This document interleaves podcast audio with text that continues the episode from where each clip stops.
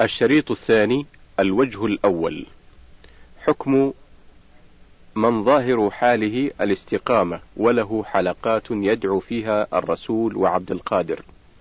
السؤال سئل الشيخ عن رجل محافظ على الصلاة والصيام وظاهر حاله الاستقامة، إلا أن له حلقات يدعو فيها الرسول صلى الله عليه وسلم وعبد القادر، فما حكم عمله هذا؟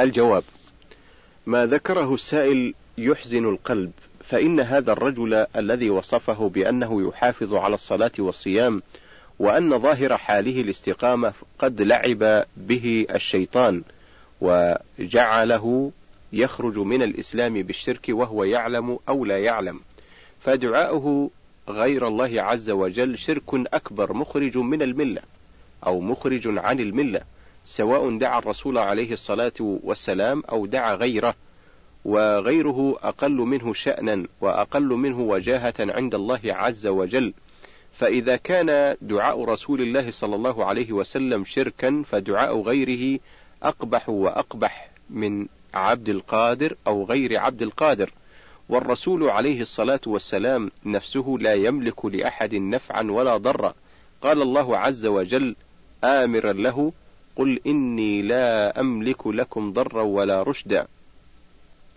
سورة الجن قال تعالى: قل إني لا أملك لكم ضرا ولا رشدا. سورة الجن الآية الواحدة والعشرون. وقال آمرا له: قل لا أقول لكم عندي خزائن الله ولا أعلم الغيب ولا أقول لكم ولا أقول لكم إني ملك إن, إن أتبع إلا ما يوحى إلي. سورة الأنعام الآية السادسة. وقال تعالى آمرا له: قل لا أملك لنفسي نفعا ولا ضرا إلا ما شاء الله ولو كنت أعلم الغيب لاستكثرت من الخير وما مسني السوء إن أنا إلا نذير وبشير لقوم يؤمنون. سورة الأعراف الآية الثامنة والثمانون بعد المئة بل قال الله تعالى آمرا له قل إني لن يجيرني من الله أحد ولن أجد من دونه ملتحدا. سورة الجن الآية الثانية والعشرون. فإذا كان الرسول صلى الله عليه وسلم نفسه لا يجيره أحد من الله فكيف بغيره؟ فدعاء غير الله شرك مخرج عن الملة والشرك لا يغفره الله عز وجل إلا بتوبة من العبد لقوله تعالى إن الله لا يغفر أن يشرك به ويغفر ما دون ذلك لمن يشاء. سورة النساء الآية الثامنة والأربعون والآية السادسة عشرة بعد المئة. وصاحبه في النار لقوله تعالى إنه من يشرك بالله فقد حرم الله عليه الجنة ومأواه النار وما للظالمين من أنصار. سورة المائدة الآية الثانية والسبعون. ونصيحتي لهذا الرجل أن يتوب إلى الله من هذا الأمر المحبط للعمل فإن الشرك يحبط العمل. قال الله تعالى ولقد أوحي إليك وإلى الذين من قبلك لئن أشركت ليحبطن عملك ولتكونن من الخاسرين. سورة الزمر الآية الخامسة والستون.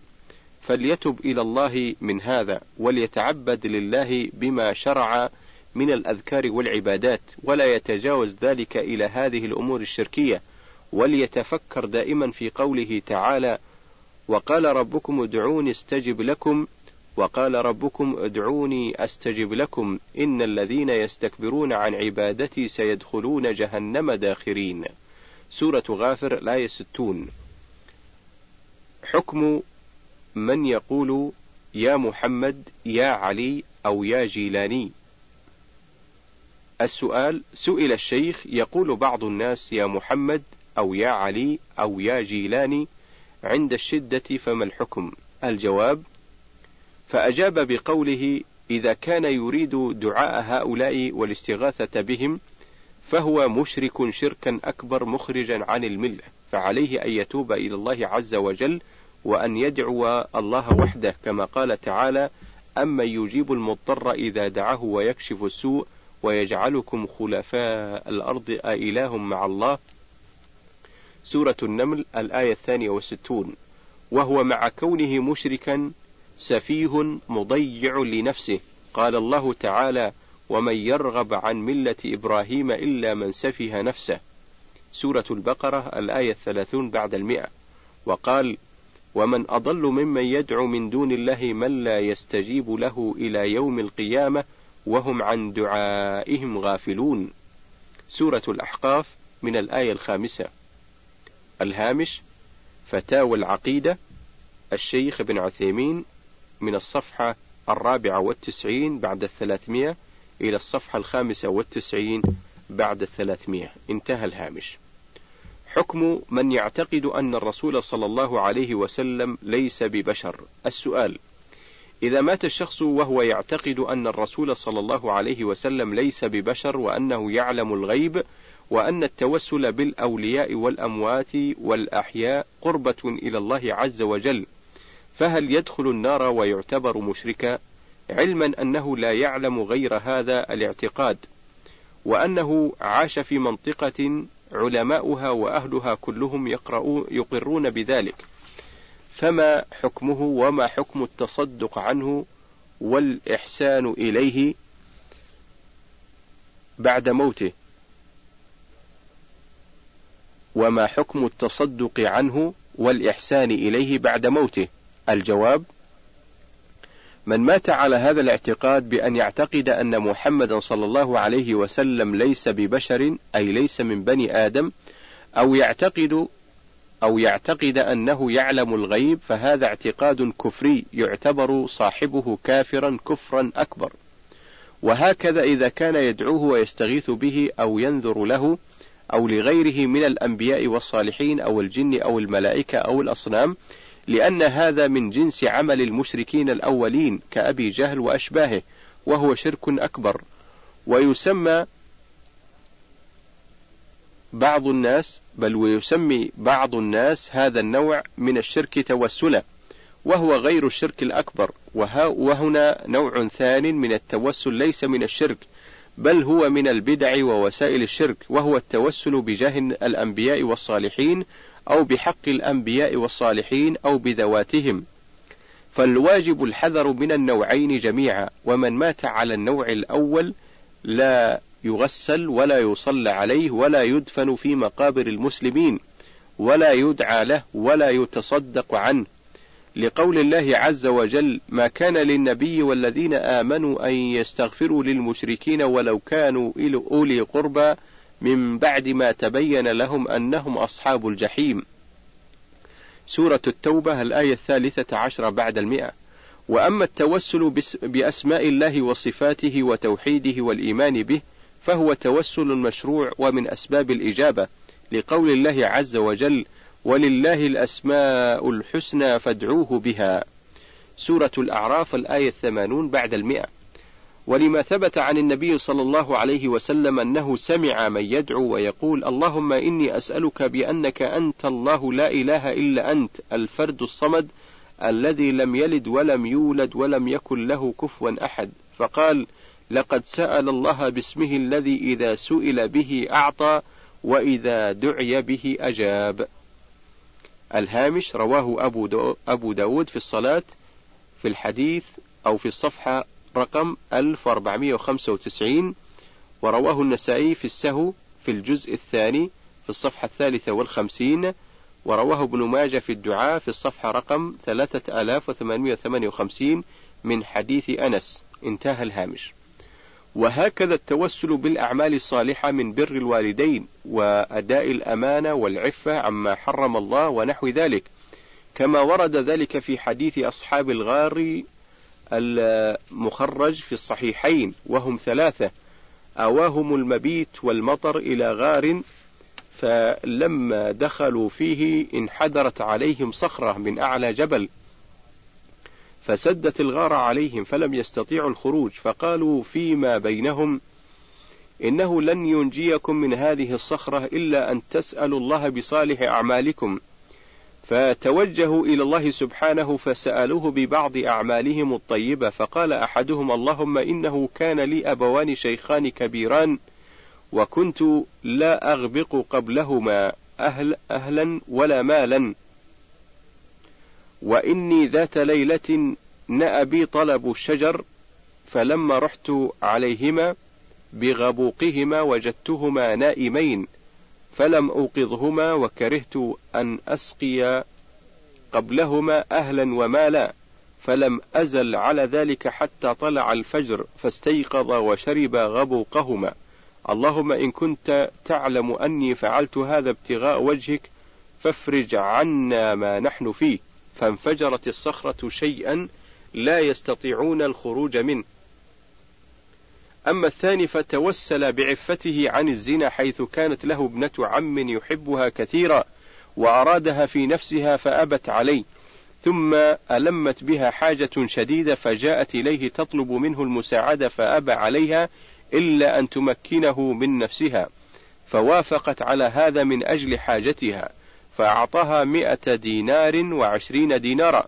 فلما جلس بين رجليها قالت له يا عبد الله اتق الله ولا تفض الخاتم إلا بحقه.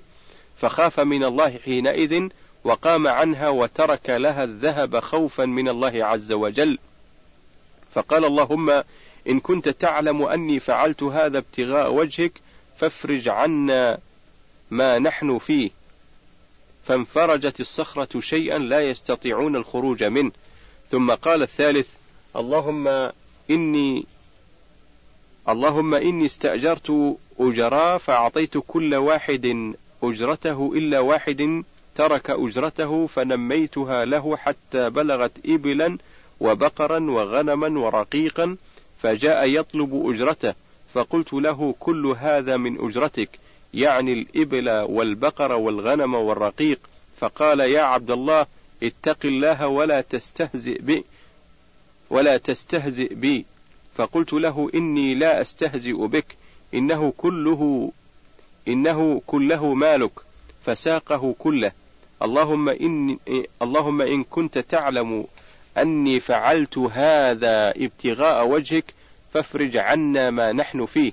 فانفجرت الصخرة فخرجوا جميعا يمشون.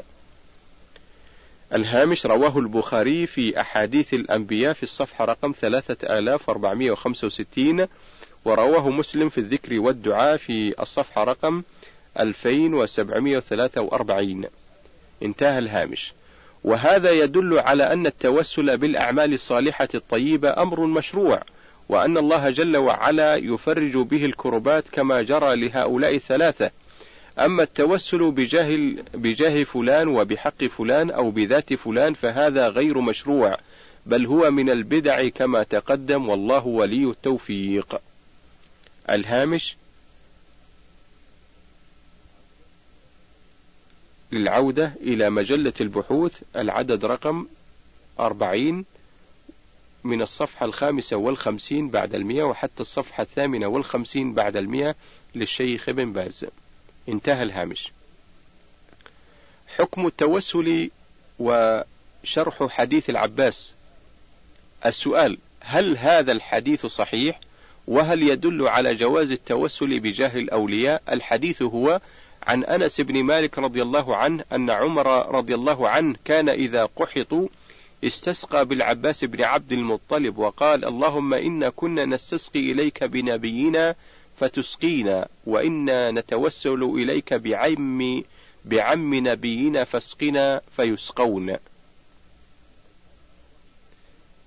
الهامش رواه البخاري في الاستسقاء في الحديث رقم 1010 انتهى الهامش. الجواب هذا الحديث الذي أشار إليه السائل حديث صحيح رواه البخاري لكن من تأمله وجد أنه دليل على عدم التوسل بجاه النبي صلى الله عليه وسلم أو غيره وذلك أن التوسل هو اتخاذ وسيلة والوسيلة هي الشيء الموصل إلى المقصود والوسيلة المذكورة في هذا الحديث نتوسل إليك بنبينا فتسقينا وإنا نتوسل إليك بعم نبينا فاسقنا.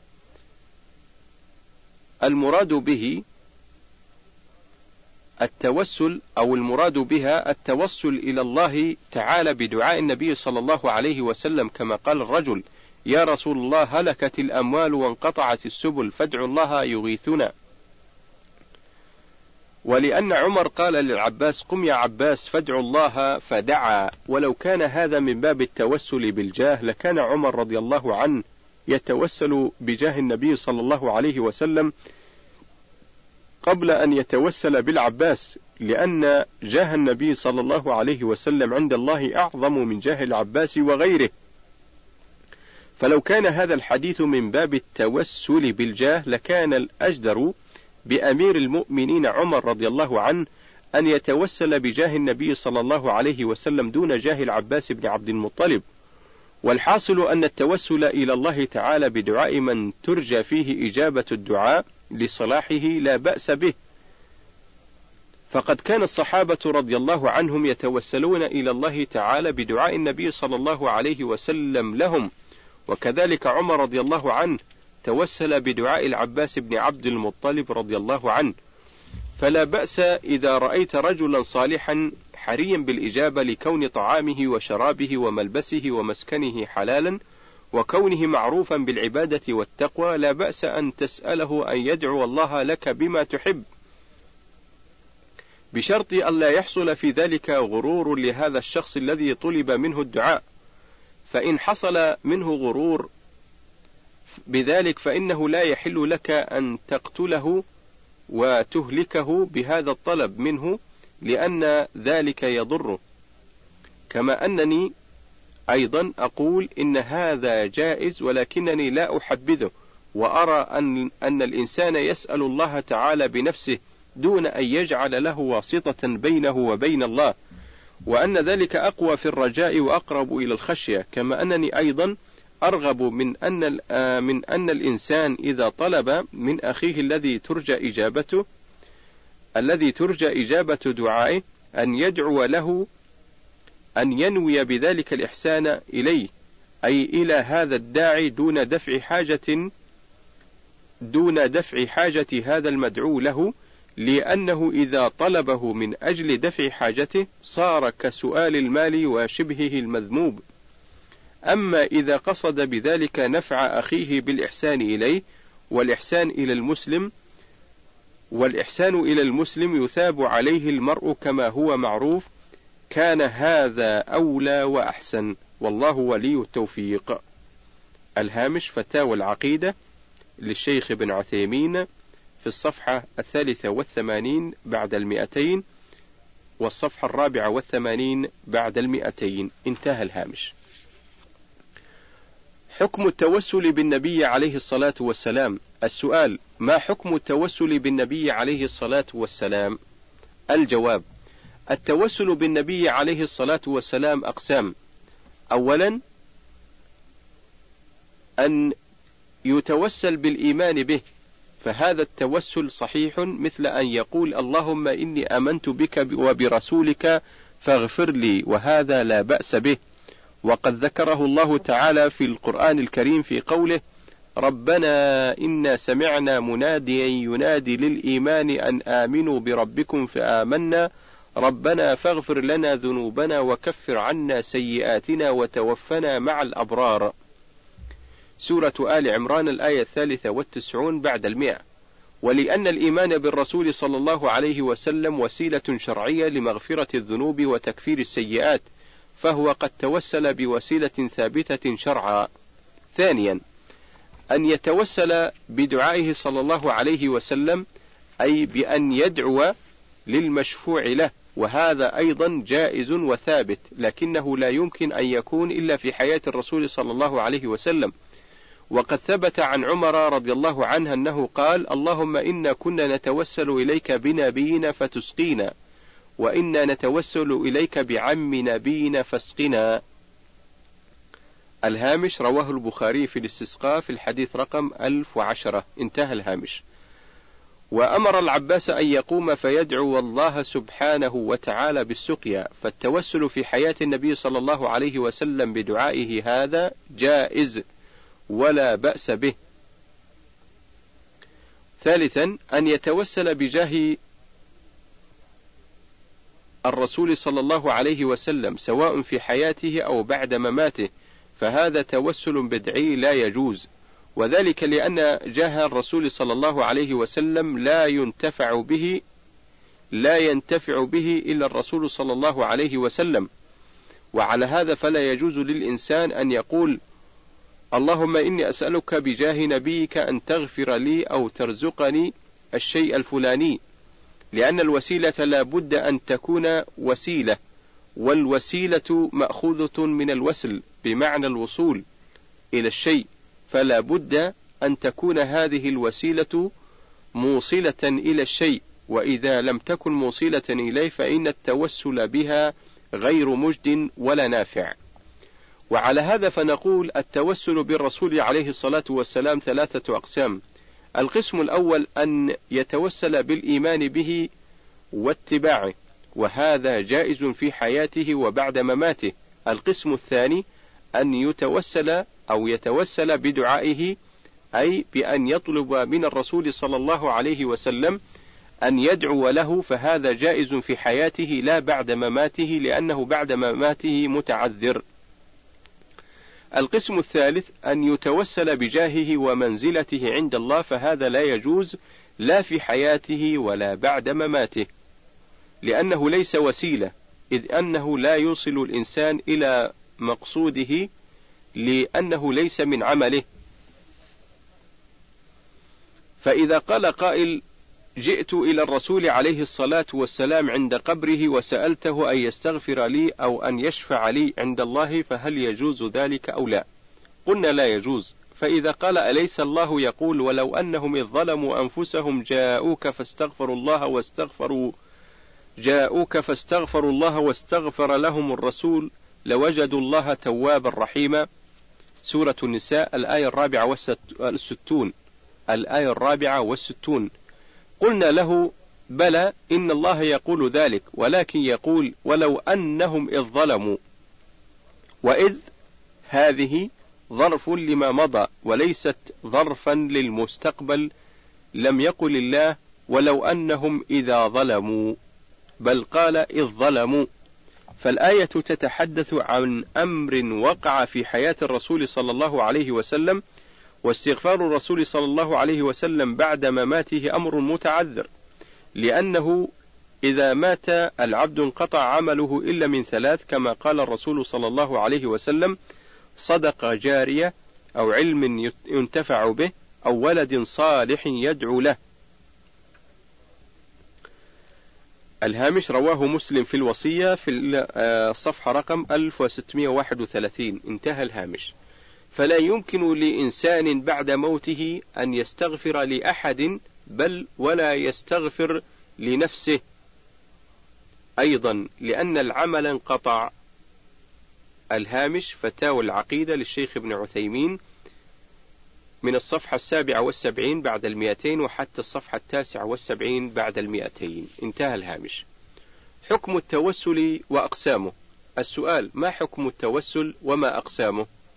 الجواب التوسل اتخاذ الوسيلة والوسيلة كما والوسيلة كل ما يوصل إلى المقصود فهي من الوصل لأن الصاد والسين يتناوبان كما يقال صراط وسراط وبسطة وبسطة.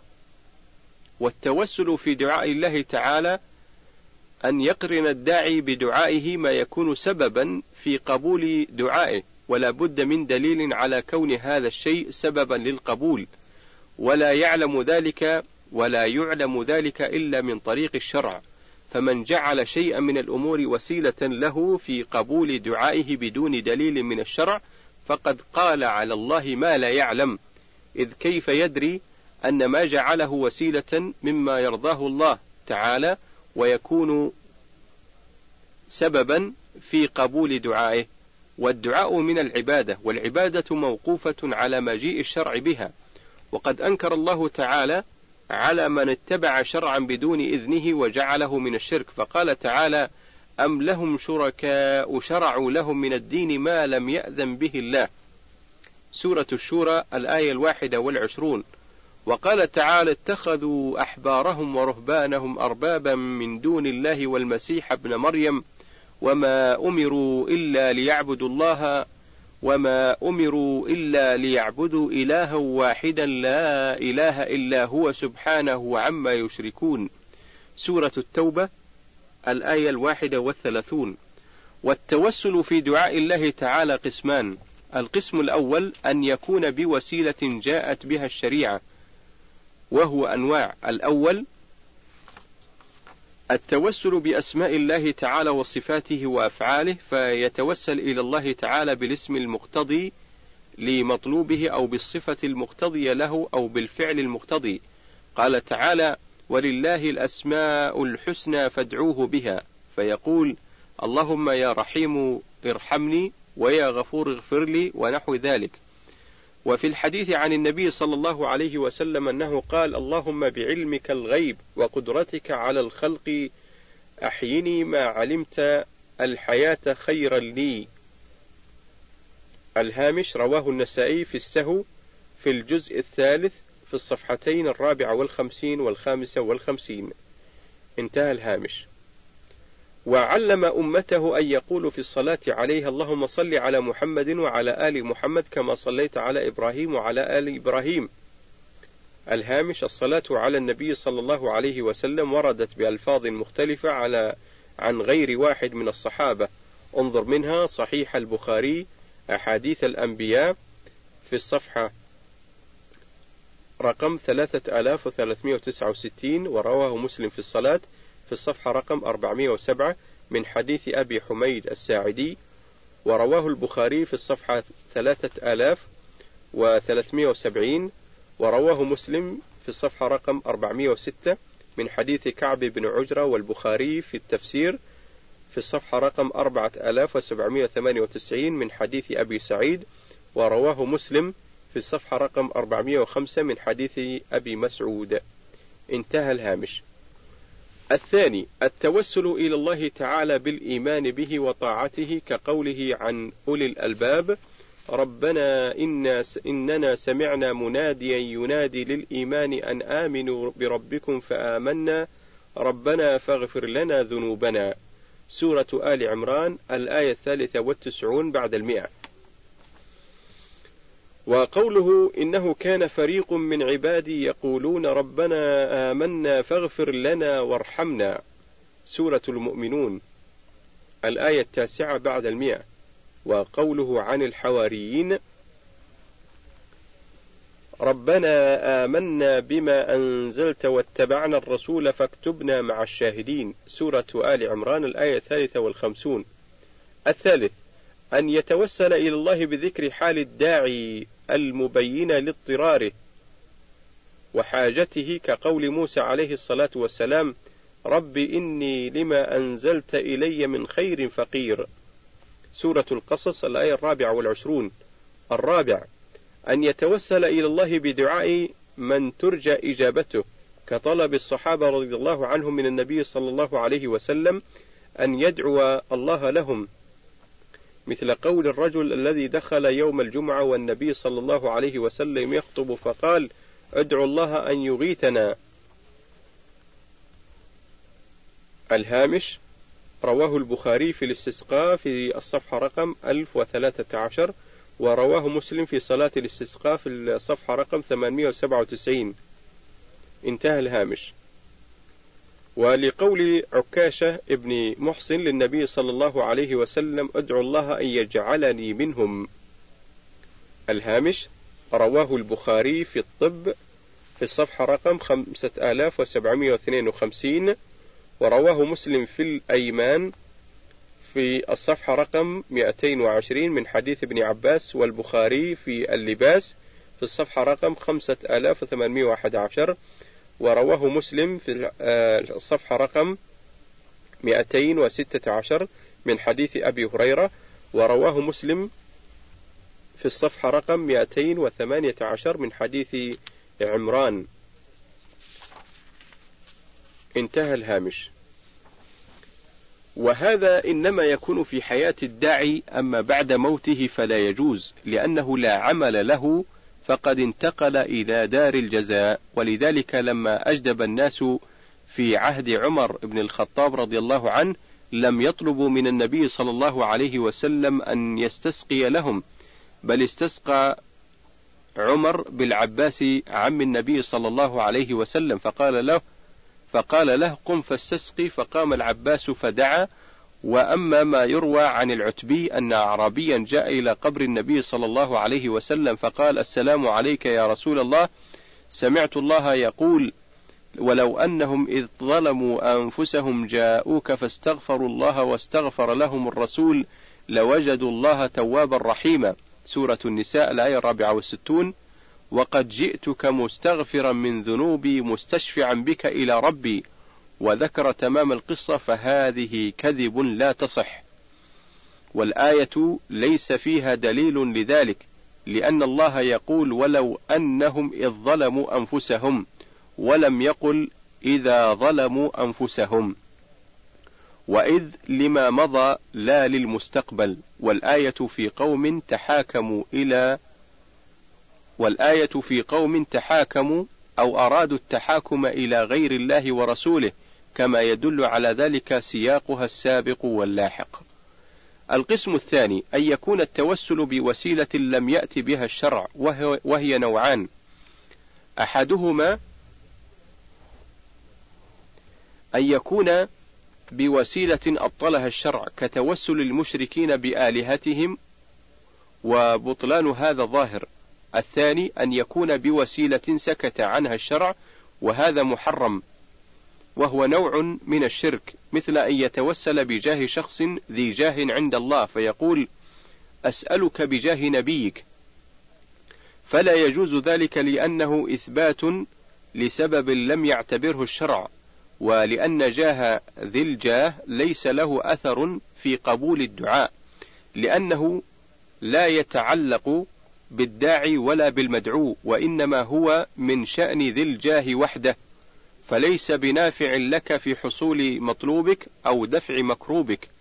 ووسيلة الشيء ما كان موصلا إليه والتوسل بالشيء إلى ما لا يوصل إليه نوع من العبث فلا يليق أن تتخذه فيما بينك وبين ربك. والله الموفق.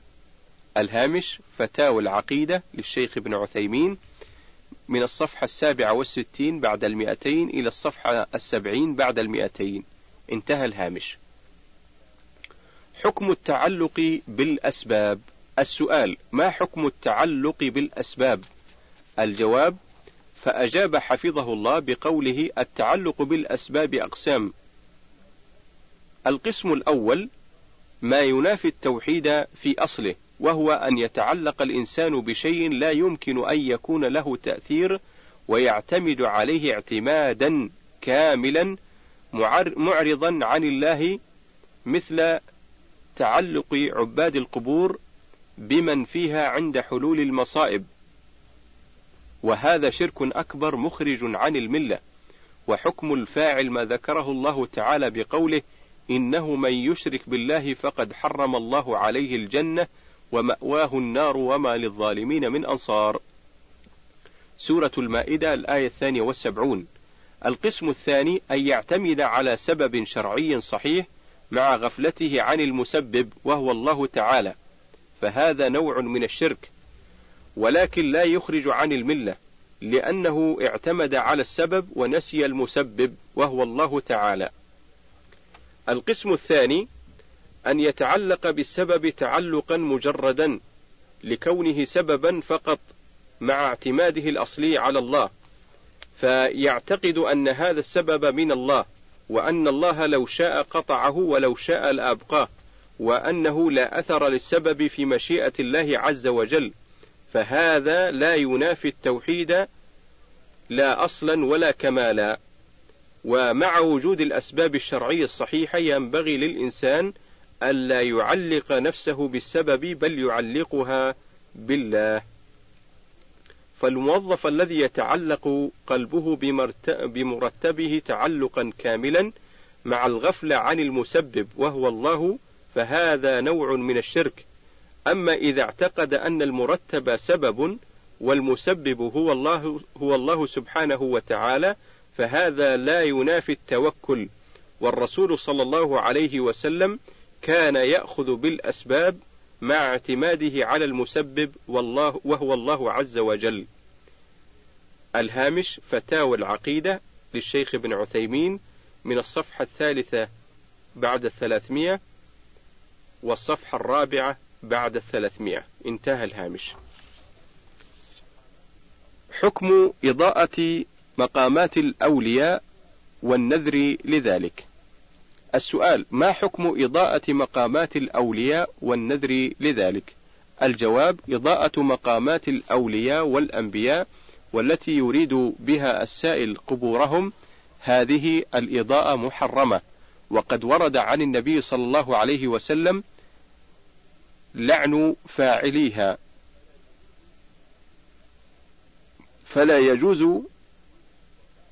أن تضاء هذه القبور وفاعل ذلك ملعون على لسان رسول الله صلى الله عليه وسلم.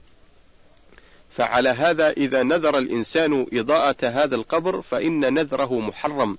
وقد قال النبي صلى الله عليه وسلم من نذر أن يعصي الله فلا يعصه. الهامش رواه البخاري في الأيمان والنذور في الصفحة رقم 6696 انتهى الهامش. فلا يجوز له أن يفي بهذا النذر ولكن هل يجب عليه أن يكفر كفارة يمين لعدم وفائه بنذره أو لا يجب.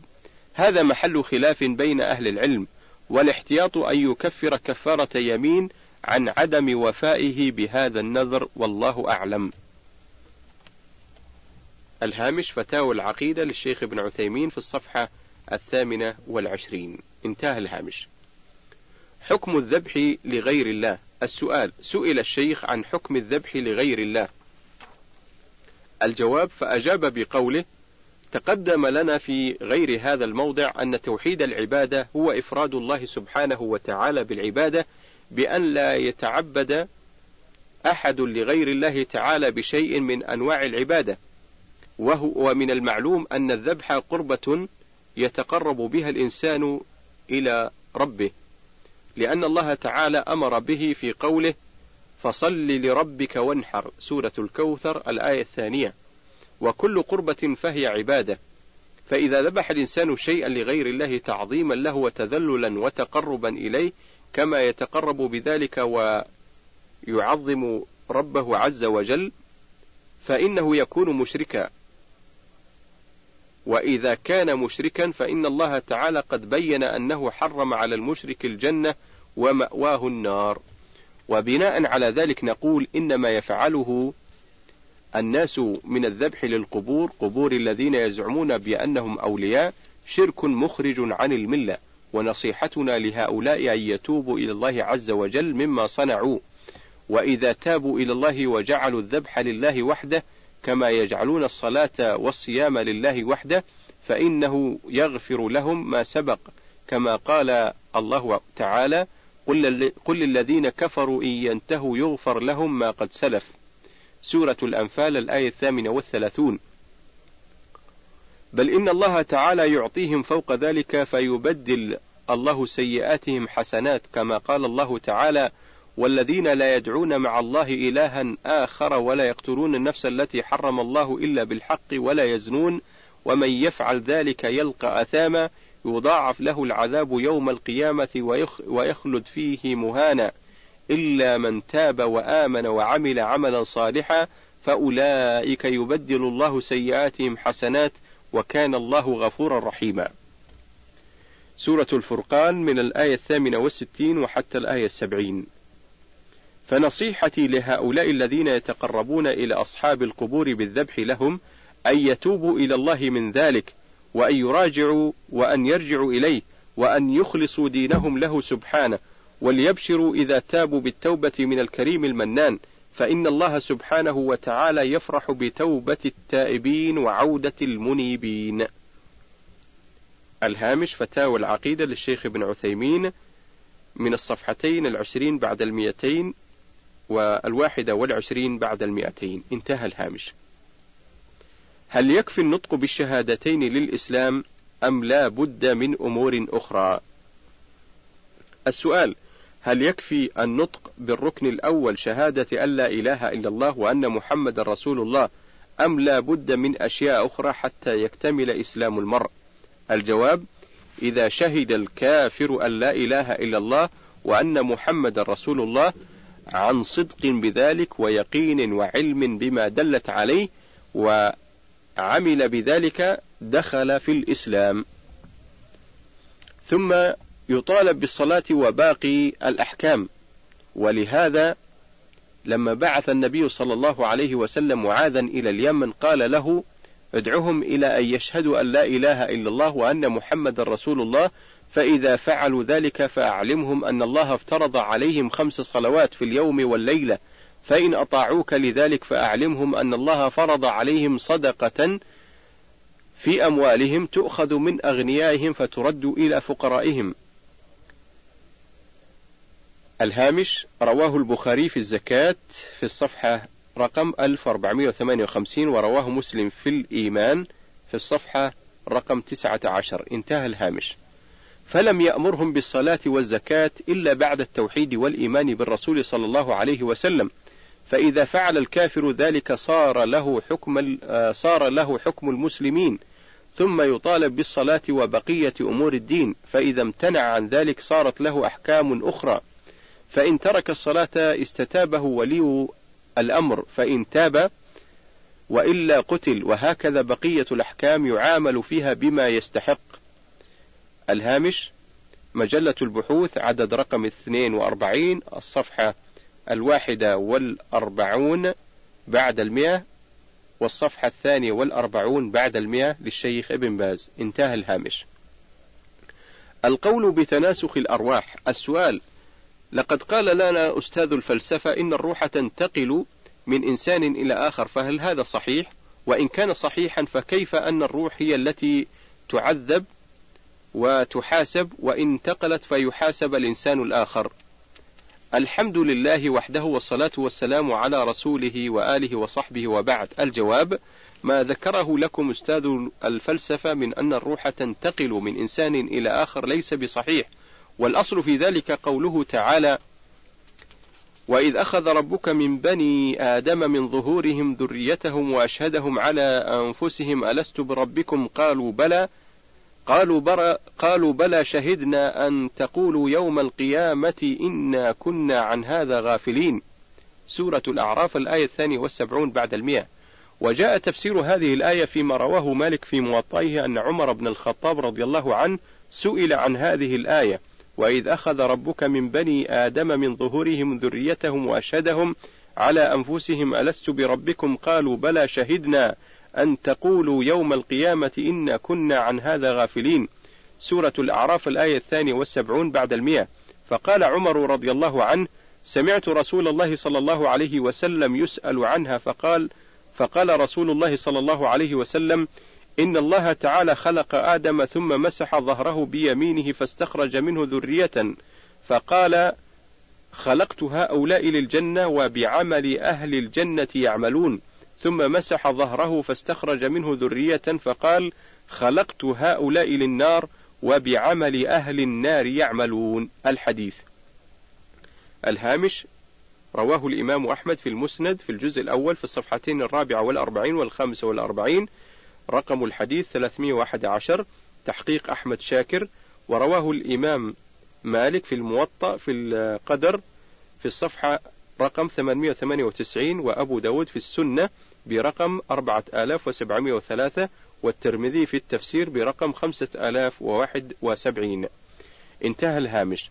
قال ابن عبد البر معنى هذا الحديث قد صح عن النبي صلى الله عليه وسلم من وجوه ثابتة كثيرة. من حديث عمر رضي الله عنه وعبد الله بن مسعود وعلي بن أبي طالب وأبي هريرة رضي الله عنهم أجمعين وغيرهم وغيرهم. وقد أجمع أهل السنة والجماعة على ذلك وذكروا أن القول بانتقال الروح من جسم إلى آخر هو قول أهل التناسخ وهم من أكثر الناس وقولهم هذا من أبطل الباطل.